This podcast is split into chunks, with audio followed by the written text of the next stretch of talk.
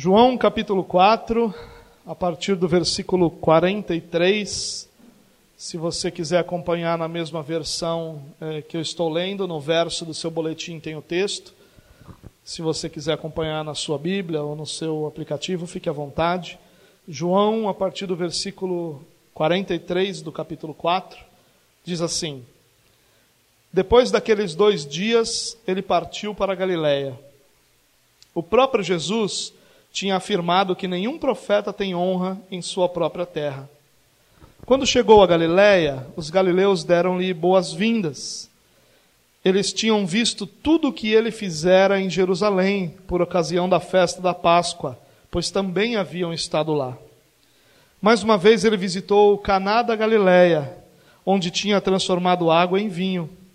E havia ali um oficial do rei, cujo filho estava doente em Cafarnaum. Quando ele ouviu falar que Jesus tinha chegado a Galiléia, vindo da Judéia, procurou e suplicou-lhe que fosse curar seu filho, que estava à beira da morte. Disse-lhe Jesus: Se vocês não virem sinais e maravilhas, nunca crerão. O oficial do rei disse: Senhor, vem antes que o meu filho morra. Jesus respondeu: Pode ir, o seu filho continuará vivo. O homem confiou na palavra de Jesus e partiu. Estando ele ainda a caminho, seus servos vieram ao seu encontro com notícias de que o menino estava vivo. Quando perguntou a que horas o seu filho tinha melhorado, eles lhe disseram: A febre o deixou ontem, a uma hora da tarde, ou a hora sétima, em algumas traduções. Então o pai constatou que aquela fora exatamente a hora em que Jesus lhe dissera: O seu filho continuará vivo. Assim creram nele e todos os de sua casa. E esse foi o segundo sinal miraculoso que Jesus realizou depois que veio da Judéia para a Galiléia. Bom, esse texto aqui ele está imediatamente ligado ao texto onde Jesus tem um diálogo com a mulher samaritana. Na verdade, esse diálogo provoca é, que outras pessoas saibam de Jesus. A mulher reconhece Jesus como Senhor, e aí então ela vai à cidade e diz para os homens da cidade: Olha, eu encontrei um homem que tem falado tudo aquilo que eu tenho vivido. Será que ele não é o Cristo? Será que ele não é o Salvador? E aí esses homens vão a Jesus, começam a ouvir dele e o convidam a ficar com Jesus por mais tempo. E aí Jesus fica com, ele mais, com eles mais dois dias. Nesses dois dias ele prega, nesses dois dias há salvação, nesses dois dias muitas pessoas creem em Cristo e chegam até a dizer à mulher: Olha, agora nós cremos não mais porque você falou é, que ele tem dito a você tudo o que você tem feito, mas porque nós o ouvimos e porque nós sabemos que ele é o Salvador do mundo. E aí o versículo 43 continua a história, tanto que ele começa assim, ó, do, depois daqueles dois dias, os dois dias em que Jesus ficou com os samaritanos e onde ele apresentou as boas novas e muitos samaritanos então é, se converteram e foram é, levados ao encontro de Jesus Cristo. E aí ele diz, depois daqueles dois dias ele partiu para a Galiléia. Só para lembrar você aqui, eu não sei se você na escola gostava de geografia, né? Mas é, Israel ele tem algumas regiões principais, três delas aparecem muito nos evangelhos. A parte sul de Israel, que era chamada de Judéia, é onde ficava Jerusalém. Ali era o centro da adoração, o templo ficava ali, muita coisa, tudo na verdade ligado à espiritualidade de Israel acontecia na Judéia acontecia especialmente em Jerusalém. Ali próximo também ficava Belém, onde Jesus nasceu.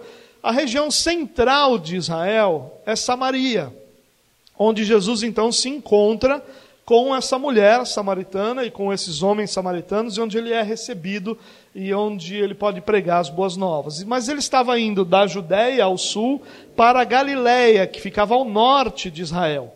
Na verdade, na Galiléia, Jesus passa uma boa parte da sua vida, do seu ministério, cerca de 16 meses do, seus, do seu ministério, ele passa lá, na Galiléia. Ali você tinha Nazaré, que é a cidade onde Jesus, os pais de Jesus moravam, onde Jesus chegou a morar. Caná da Galileia, onde Jesus realiza o primeiro milagre, transformando a água em vinho. Cafarnaum, uma cidade citada nesse texto aqui, à beira do mar, à beira do lago de Genezaré, do mar de Tiberíades, é, ficava ali à beira do mar e Jesus realiza muitos sinais e, e tem muitas é, passagens em Cafarnaum, mas isso ficava ao norte de Israel. Então Jesus está nesse trajeto.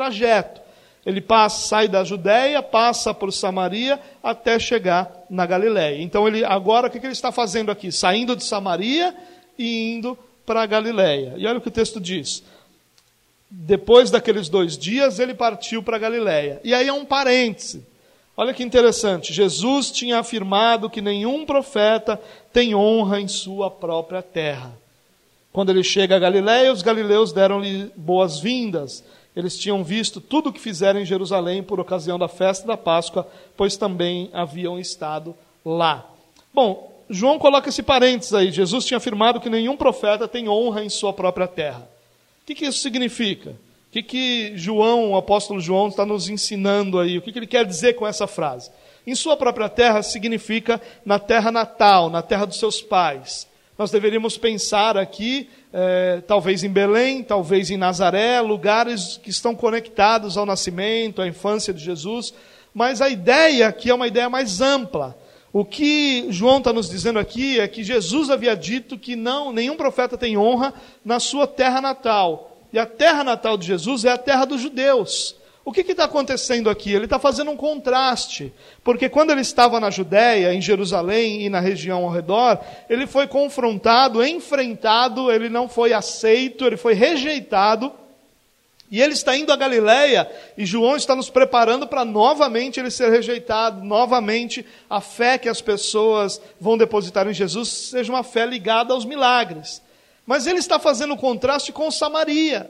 Porque Samaria era o lugar onde estavam os rejeitados, aquele que, aqueles que eram considerados religiosamente impuros, etnicamente impuros. Só que são essas as pessoas que reconhecem, recebem Jesus de coração aberto, que desejam estar ao lado de Jesus e que desejam um relacionamento com Jesus. Então João está fazendo aqui é, uma oposição entre aqueles que eram o povo de Jesus, os judeus, que o rejeitam e o ignoram, e os samaritanos, que eram considerados um, um, povo de segunda categoria, religiosamente falando, e que recebe Jesus de braços abertos. O que João está fazendo aqui torna o fracasso dos judeus em reconhecerem Jesus ainda maior.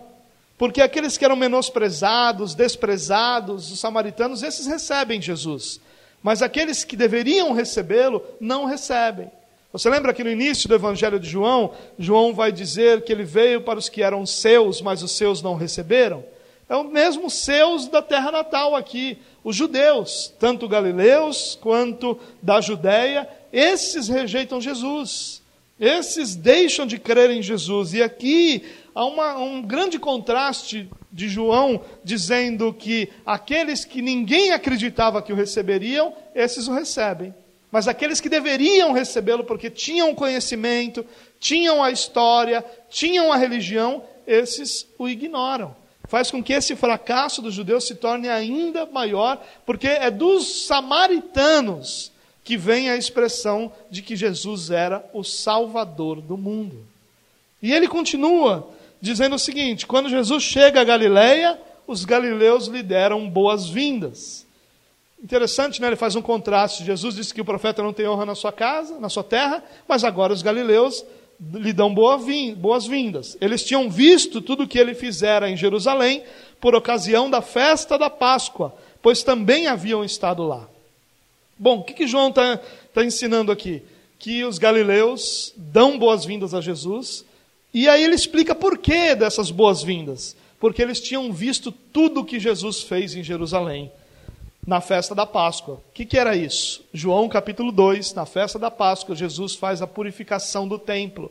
Jesus, no meio do templo, no meio dos judeus, derruba as bancas dos cambistas, solta animais e diz que não fizesse da casa do seu pai uma casa de negócios. Então, essa, esse sinal, esse e outros sinais, porque João diz ali que outros sinais eh, também foram realizados. Esses sinais fazem com que as pessoas sejam atraídas, tenham seu olhar atraído para Jesus.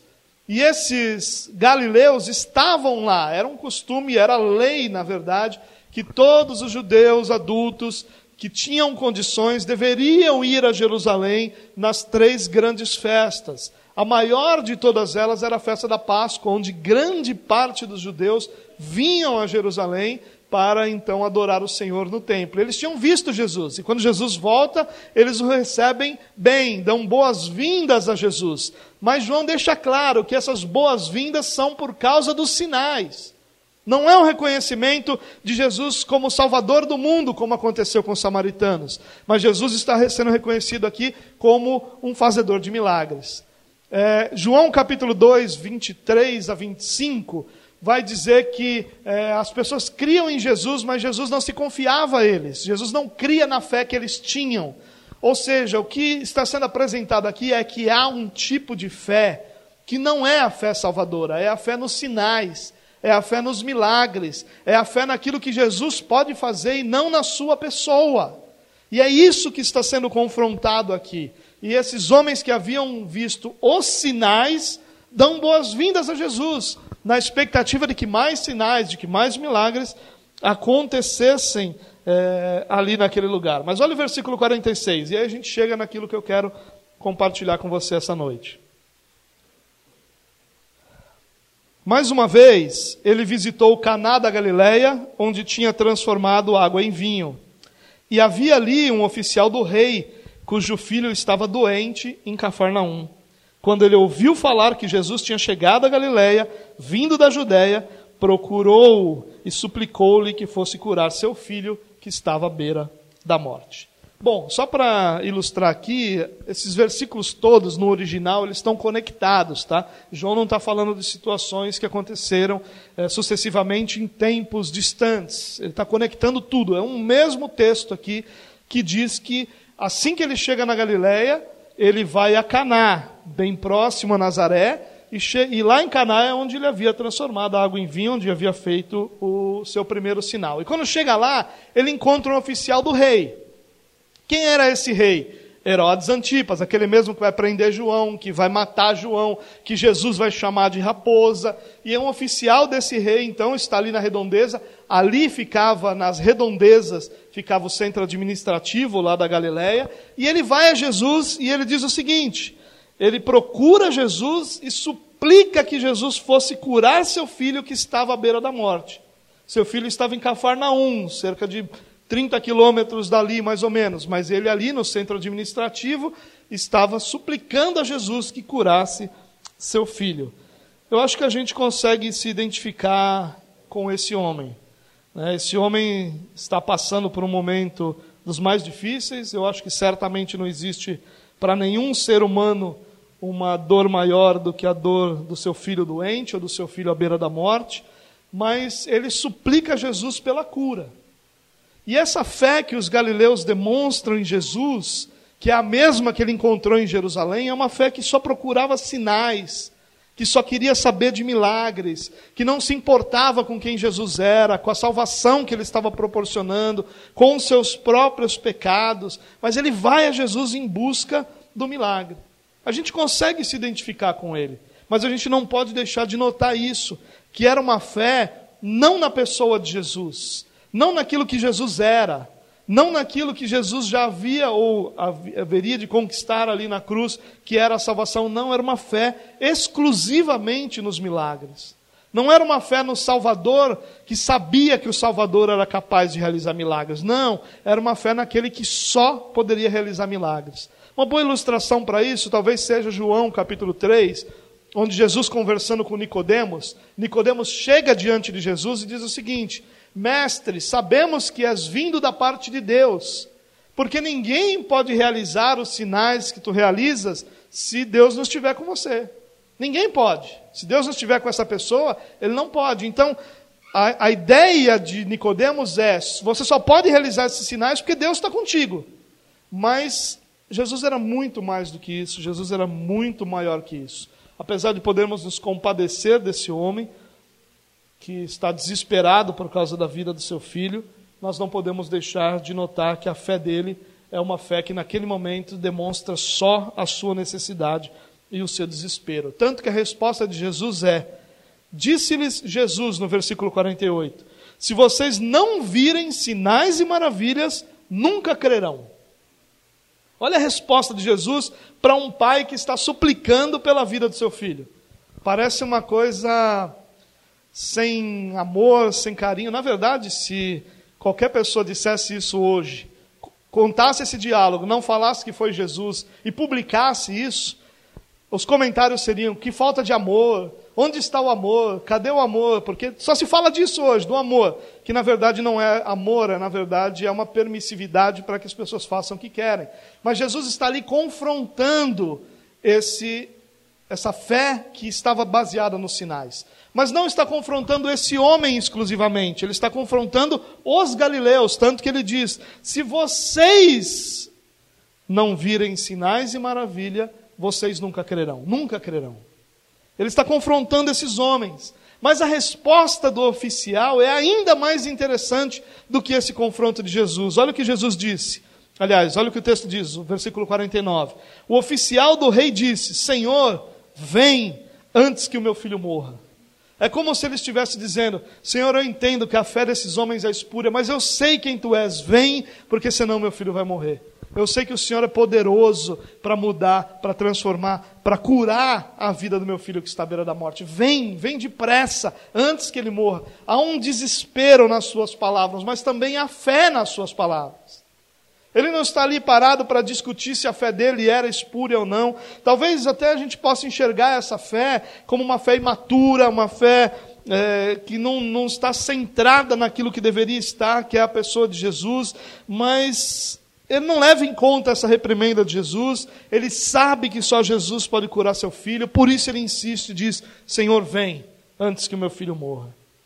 E olha a resposta de Jesus, versículo 50. Jesus respondeu: Pode ir, o seu filho continuará vivo. E o homem confiou na palavra de Jesus e partiu. Estando ele ainda a caminho, seus servos vieram ao seu encontro com notícias de que o menino estava vivo. Quando perguntou a que horas o seu filho tinha melhorado, eles disseram: a febre deixou ontem a uma hora da tarde. Jesus simplesmente disse para ele: pode ir, seu filho vai continuar vivo.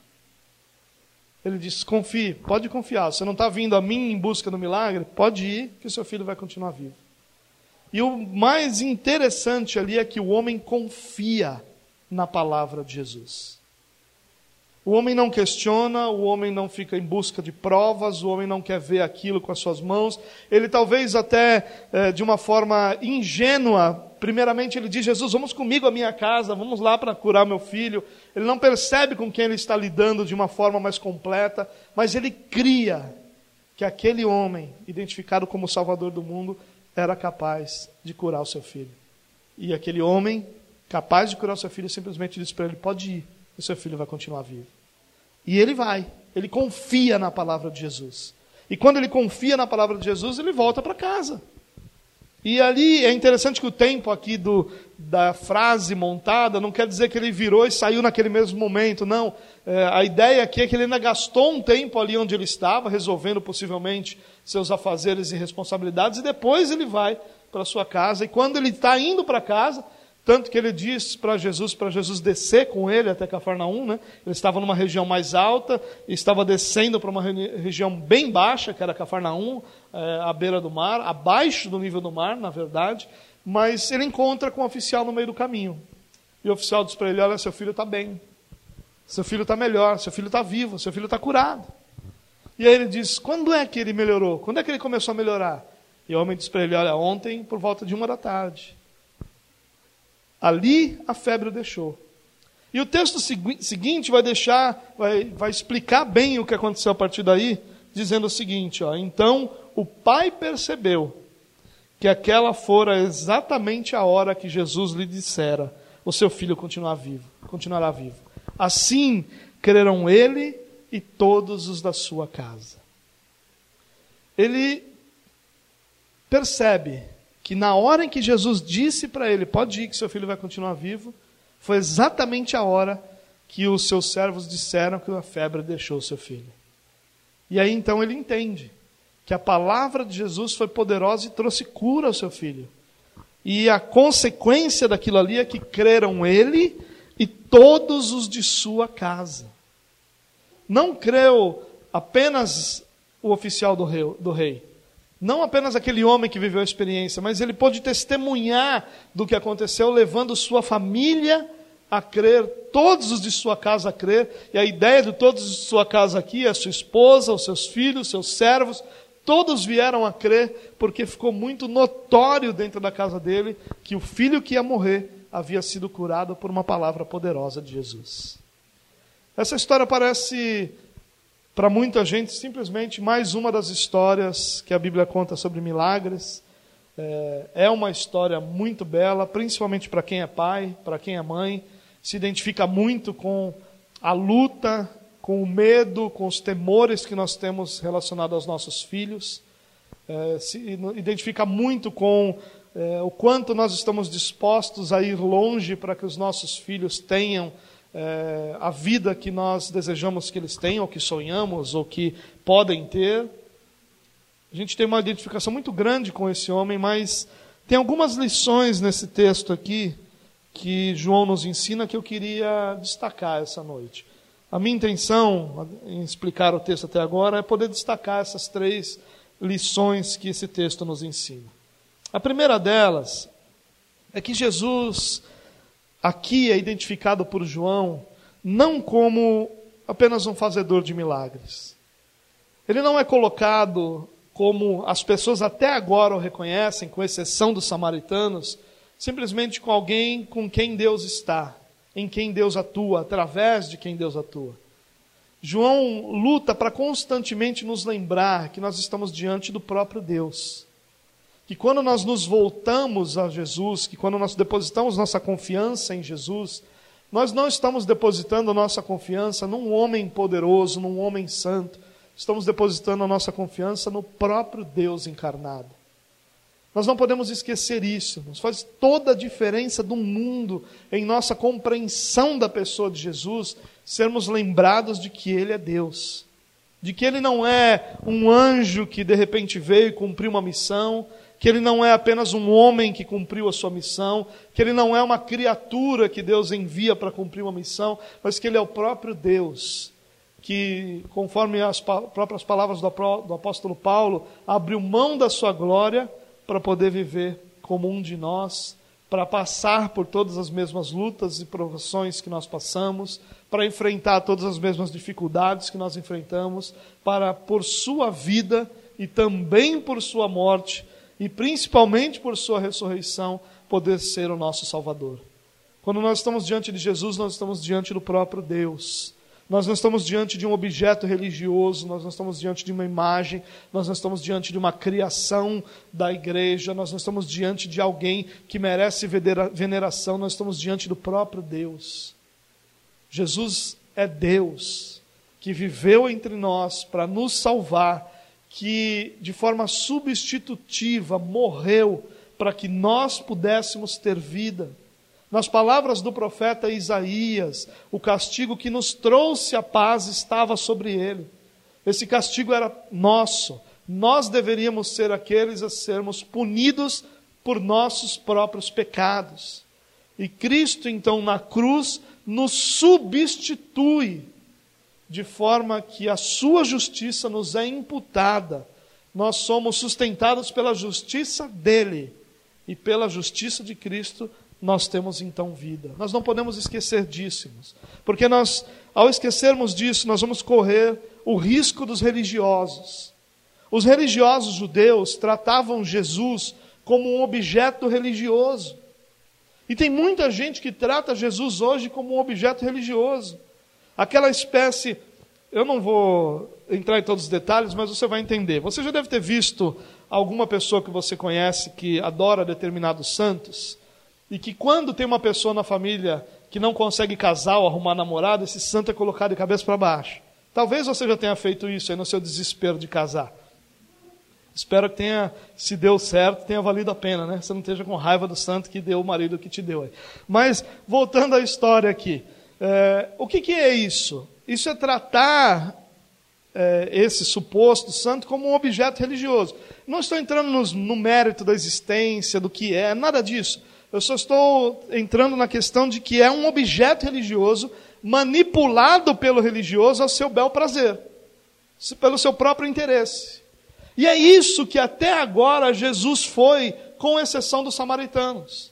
Quando Jesus está em Jerusalém, ele é um objeto religioso que Nicodemos tenta manipular para que ele, como mestre em Israel, alcançasse o que Jesus tinha. Ele é o objeto religioso que os galileus estão tentando manipular para que eles alcancem aquilo que eles precisam para suas próprias vidas.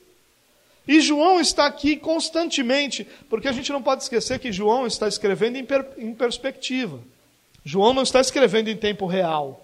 Isso aqui não é um relato, não é uma live. João não fez uma live daquilo que, que estava acontecendo. João, depois de ter vivido tudo isso, ter experimentado toda a sua história, depois de cerca, a gente pode falar aqui de perto de 60 anos depois da morte de Jesus, são as datas mais posteriores da escrita de João. Ou seja, a gente está falando em algo aqui em torno de 30 a 60 anos depois da morte de Jesus, onde João vai escrever.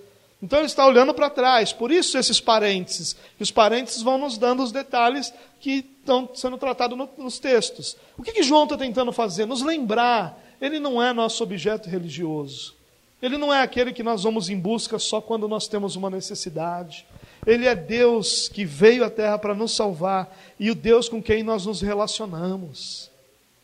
Ele não pode ser nosso objeto religioso, aquele que nós buscamos somente no momento de desespero, somente naquele momento em que todas as outras é, alternativas falharam, somente naquele momento em que nada mais está funcionando, aí então eu vou em busca de Cristo. Não é essa a, a história que nos é ensinada e não é essa a, vida que Cristo nos propõe. A vida que Cristo nos propõe é que Ele seja nosso Deus. E que, como nosso Deus, Ele governe nossa vida, Ele nos instrua, Ele nos direcione, Ele nos sustente, Ele nos fortaleça, Ele seja nosso Deus, aquele que cuida de uma forma ampla e completa da nossa própria vida. E não um objeto religioso que nós manipulamos para lá e para cá, porque ao fazer determinada coisa, Deus me responde de uma outra forma. Ao agir de uma determinada maneira, Deus me responderia de outra forma. Isso é manipulação de objetos religiosos. Não há diferença do Jesus galileu e do Jesus dos judeus para o santo que é colocado de cabeça para baixo. A diferença é que eles estavam lidando com uma pessoa, enquanto outros estão lidando com uma imagem. Mas é a mesma coisa, é uma manipulação de um objeto religioso. E não é isso que Jesus deve ser para nós. E o que João está constantemente nos lembrando é que Jesus é o nosso Deus. É debaixo da Sua autoridade que nós vivemos, nos movemos e existimos, nas palavras do apóstolo Paulo. É nele que nós vivemos, nos movemos e existimos. É em Cristo que nós vivemos, é em Cristo que está a nossa esperança, é em Cristo que está a nossa vida. Ele não é um objeto religioso colocado no canto de cabeça para baixo para nos fazer ou nos agradar. O que Cristo está dando a cada um de nós, com Sua vida, com Sua morte, com Sua ressurreição, é a vida eterna é a eternidade onde nós estaremos diante do Deus Criador de todas as coisas, estaremos com Ele para sempre.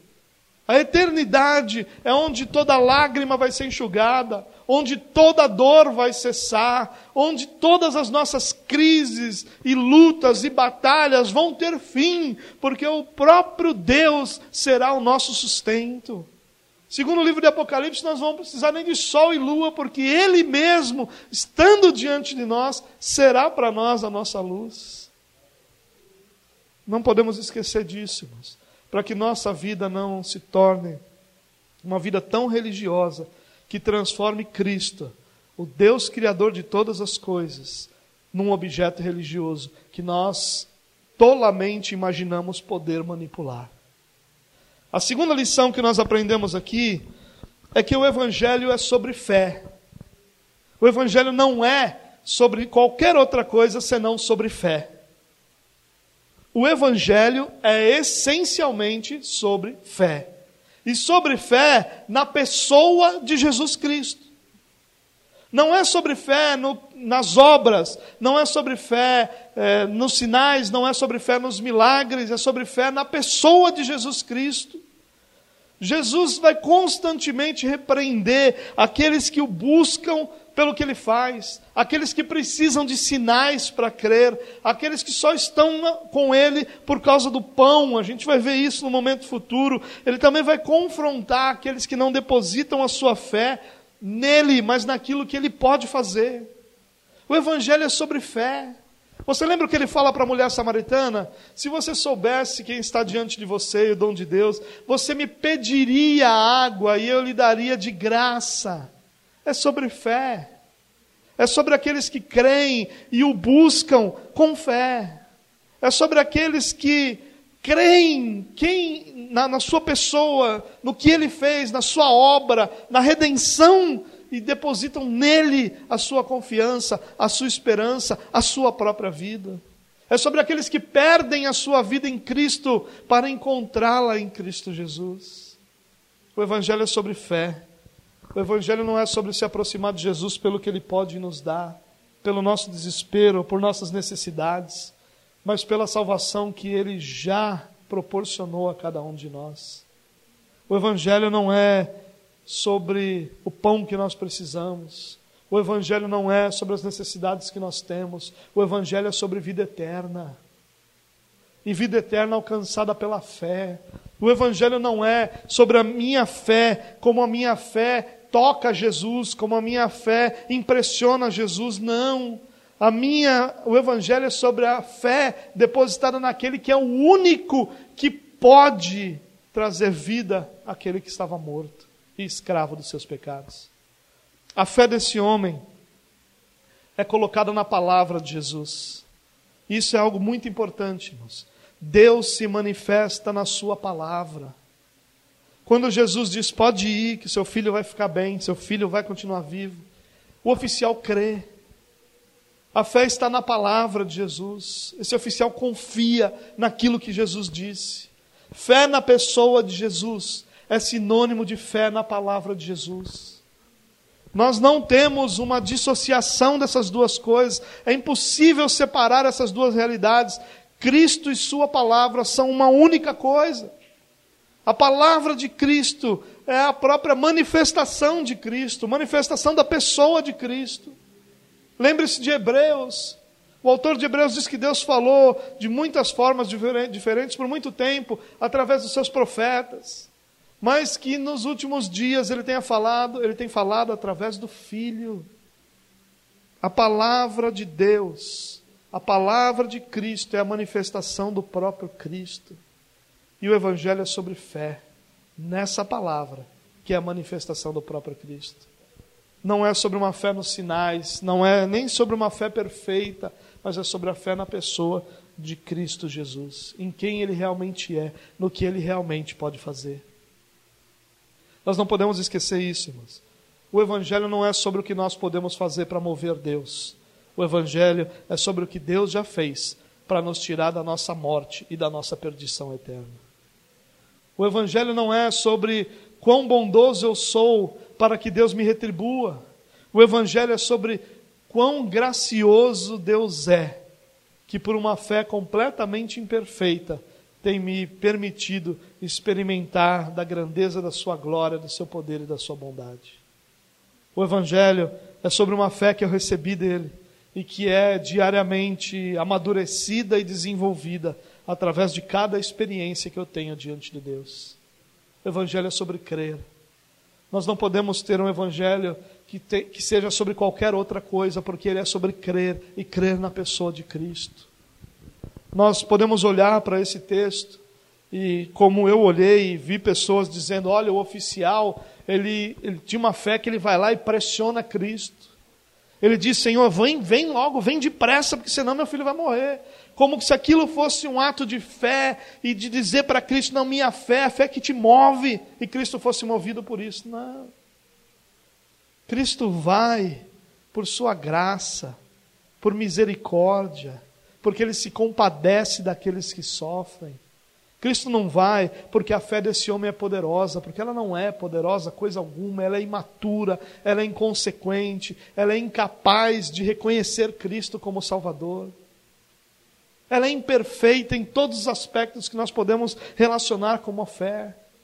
Mas Cristo, por sua graça, concede o pedido desse pai, se compadece desse pai, porque o Evangelho é sobre crer e crer na pessoa de Jesus Cristo. Em último lugar, esse texto nos ensina que em Jesus o desesperado é consolado. É, eu acredito que João escolheu esse relato e, e nós não podemos esquecer isso. João escolhe deliberadamente alguns relatos com uma intenção muito clara. E a intenção de João é apresentada lá no final do Evangelho de João, que diz que ele apresentou aqueles relatos para que os seus leitores pudessem crer em Jesus e reconhecê-lo como seu Salvador. Então, a intenção de João ao dispor esses sinais, esses milagres, é apresentar aos seus leitores a personalidade, a divindade, o poder, a salvação que vem de Jesus Cristo. Mas João escolhe um relato dentre tantos, porque ele diz que se fosse apresentado tudo que Jesus fez ou falou, falou, não caberia em todos os livros desse mundo. É claro que ele está é, exagerando naquilo que ele diz, mas o que ele quer nos mostrar é que foram tantos atos e tantas palavras que tudo que nós temos é uma pequena fração, aquela fração que o Espírito de Deus inspirou seus autores a escreverem para que nós tivéssemos tudo o que nós precisamos para a nossa fé. Mas por que, que João escolhe esse relato? E eu percebo que João escolhe esse relato porque nessa, nessa passagem tem duas lições muito valiosas. Primeiro, ele escolhe um oficial do rei. Ele não escolhe um homem qualquer. Ele não escolhe uma pessoa comum, ele não escolhe uma pessoa sem recursos, uma pessoa à margem da sociedade. Ele escolhe um oficial do rei, um homem com prestígio, com dinheiro, com autoridade. E ele escolhe esse homem para nos lembrar que nenhuma posse, nenhum bem, nenhuma posição é capaz de nos livrar da tribulação.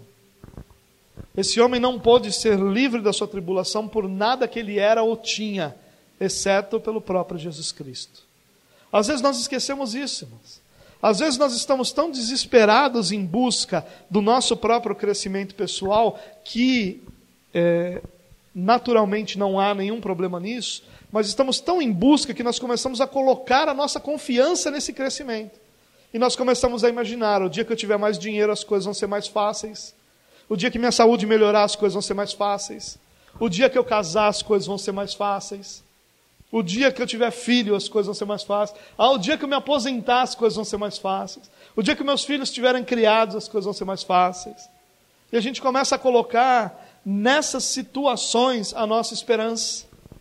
E nós esquecemos que nenhum dinheiro, nenhuma posição, nenhum bem, nenhuma circunstância pode nos livrar da tribulação. Todos os homens estão debaixo de tribulações, e estão debaixo de tribulações em muitos dos momentos da sua vida, porque essa é uma das consequências da realidade caída e pecaminosa em que o homem vive. E esse oficial do rei é apresentado porque se tinha alguém que tinha autoridade, dinheiro e condição de ter resolvido o problema do seu filho, era esse. Você imagina o que esse homem fez pelo seu filho? Você imagina quantos médicos foram atendê-lo? Você imagina quantos tratamentos esse homem pôde pagar? Você imagina quantos recursos ele tinha para lidar com aquela situação? E o final dessa situação é ele desesperado em busca do milagre de Jesus, porque senão seu filho morreria e desesperado ao ponto de dizer: Senhor, vem depressa antes que ele morra, porque ele estava à beira da morte, não importa quantos recursos, autoridade ou condição ele tivesse, o seu filho não pôde ser curado por nada que ele tinha ou era.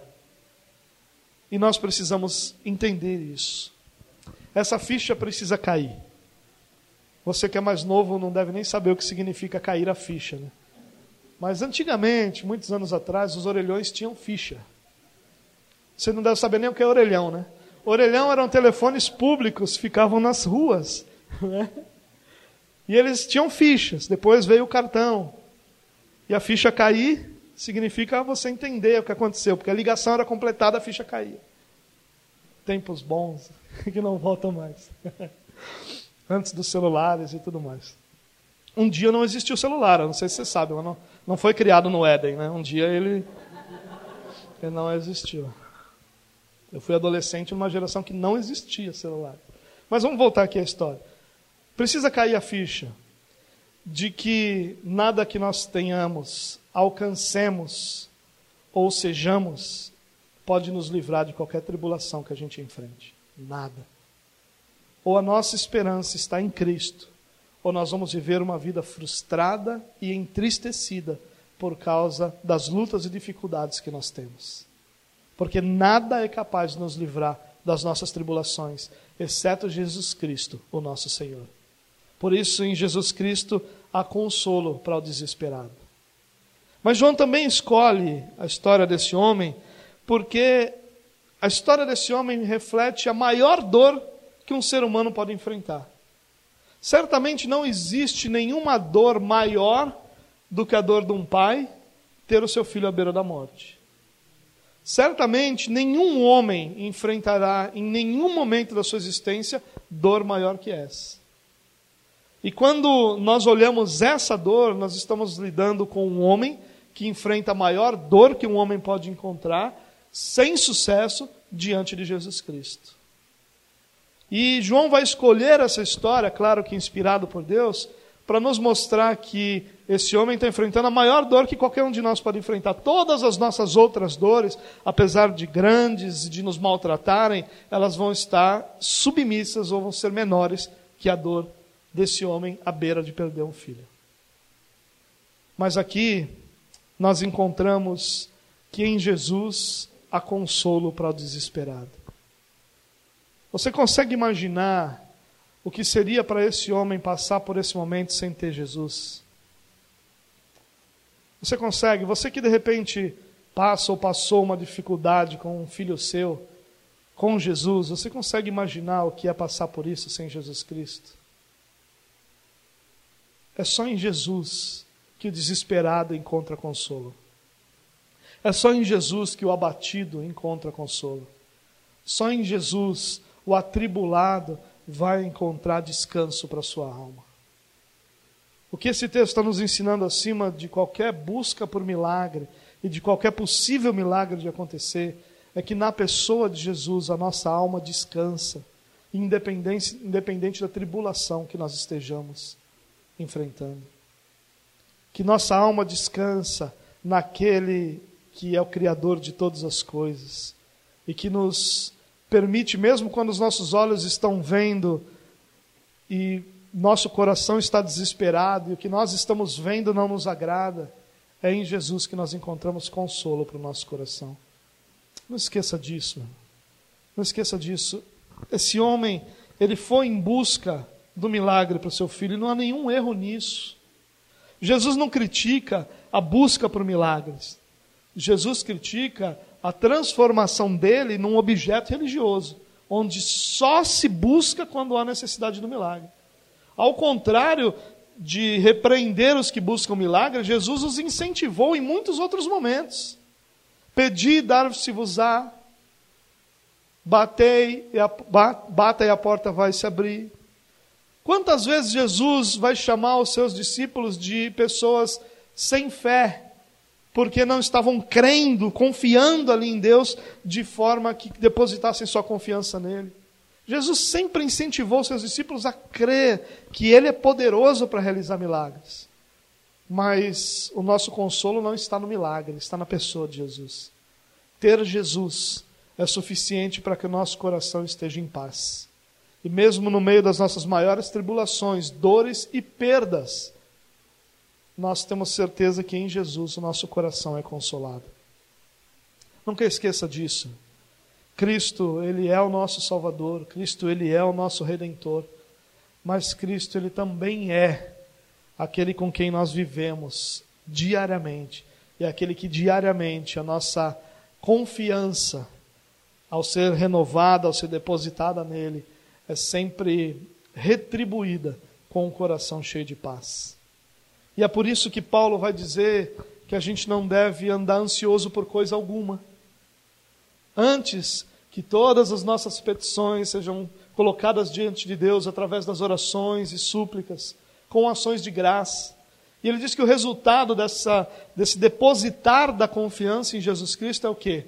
E a paz de Deus, que excede todo entendimento, guardará o coração e a mente de vocês. A retribuição da nossa fé na pessoa de Jesus Cristo nem sempre é aquilo que a gente gostaria de ver, mas sempre será um coração e uma mente em paz, para poder enfrentar as nossas lutas e tribulações com a certeza de que nós não estamos sozinhos. O que esse pai aprendeu, mais do que o um milagre, e que levou a crer, essa família toda a crer, é que ele não lutou sozinho, em que ele não estava desamparado, em que a sua fé e isso é muito importante a gente entendermos, porque há um grupo dentro do cristianismo que imagina que o que nós recebemos de Deus é uma retribuição de Deus pelo que nós somos ou fazemos. Então, são pessoas que vão fazer o seguinte: eles vão entrar numa campanha de oração, e no meio dessa campanha, a oração deles vai começar a ser: Senhor, eu estou aqui orando todo dia, ou toda semana, sei lá como é que for. Eu estou aqui orando nessa condição, com, diretamente, sempre, sempre, sempre, não estou vendo nada. É como se ela estivesse dizendo a Jesus: Jesus, eu estou aqui fazendo o que tem que ser feito, por que, que o Senhor não está fazendo sua parte? Essa é a oração que eles estão fazendo. São aquelas pessoas que vão orar e vão dizer: Senhor, eu sou tão fiel no meu compromisso financeiro com a igreja, eu entrego meu dízimo, eu entrego minhas contribuições, por que, que minha vida financeira não está prosperando abundantemente? Eles estão dizendo assim: Senhor, eu estou pagando pela bênção, por que, que o Senhor não está me, me dando troco? Por que, que o Senhor não está retribuindo?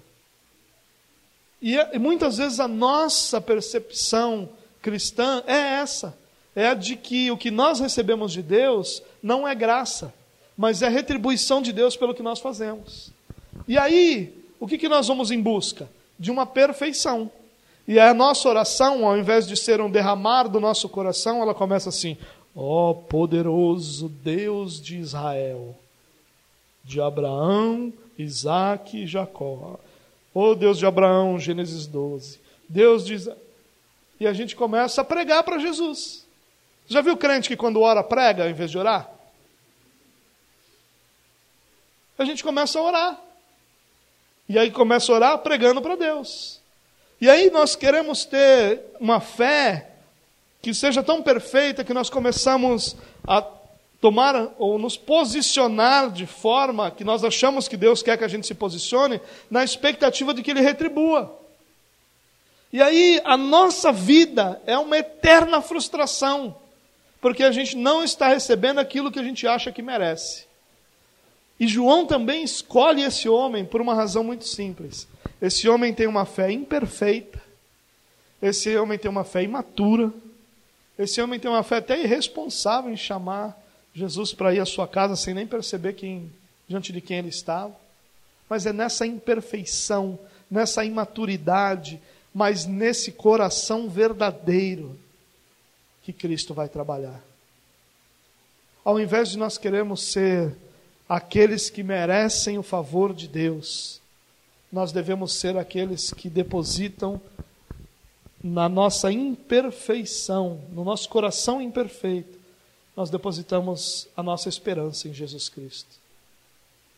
Acalma teu coração, descansa no Senhor, não se desespere pelo que a sua vida é hoje, porque Cristo está contigo. E se sua confiança estiver nele, você pode ter certeza absoluta que ele vai trazer paz ao seu coração e a sua mente. O que esse homem encontrou não foi a retribuição daquilo que ele havia feito ou do que ele era. O que esse homem encontrou foi graça. Graça diante de uma fé imperfeita. Graça diante de uma fé imatura. Graça diante de uma fé até mesmo bruta. O Senhor vem logo antes que ele morra. Uma fé com pressa. Essa é a nossa fé. Se você é assim, como esse homem, você pode ter certeza que Cristo se compadece de você. E é interessante quando a Bíblia fala isso, né? De um Cristo, de um Deus que se compadece dos seus. De um Deus que consegue perceber a dor que alguém passa no meio da sua luta. Nós vivemos um, uma época de dores, irmãos. Nós vivemos uma época de dores onde famílias estão se destruindo. Nós vivemos uma época de dores onde as finanças de quase todo brasileiro está terrivelmente abalada. Nós vivemos uma época de dores quando nós olhamos para os nossos filhos e pensamos qual será o futuro deles. Nós olhamos, vivemos uma época de dores onde nós vemos que cada vez mais estudo é exigido para se ganhar cada vez menos. Nós vivemos uma época de dores onde a nossa espiritualidade parece estar sempre incompleta, parece estar sempre vazia, parece estar sempre fraca, e nós olhamos diante de Deus e nós nos sentimos mal diante da nossa espiritualidade. E a resposta a tudo isso não é a busca de um merecimento diante de Deus, mas é a busca na confiança pela graça de um Deus que se compadece dos seus filhos. Em Cristo, o desesperado encontra consolo. Em Cristo, o desesperado encontra paz. Essa é a grande lição desse texto para nós, para que nós possamos descansar o nosso coração em meio às nossas batalhas, lutas, sonhos, desesperos, porque Cristo tem cuidado de nós e continuará a cuidar todos os nossos dias, apesar de nós, apesar da nossa imaturidade, apesar da nossa incapacidade de fazer aquilo que nós sabemos que deveria ser feito. Ainda assim, a graça de Deus tem estado sobre nós, permanecerá sobre nós e nos guiará até que a boa obra que ele completou em nós se complete, se seja finalizada para a glória de Deus Pai.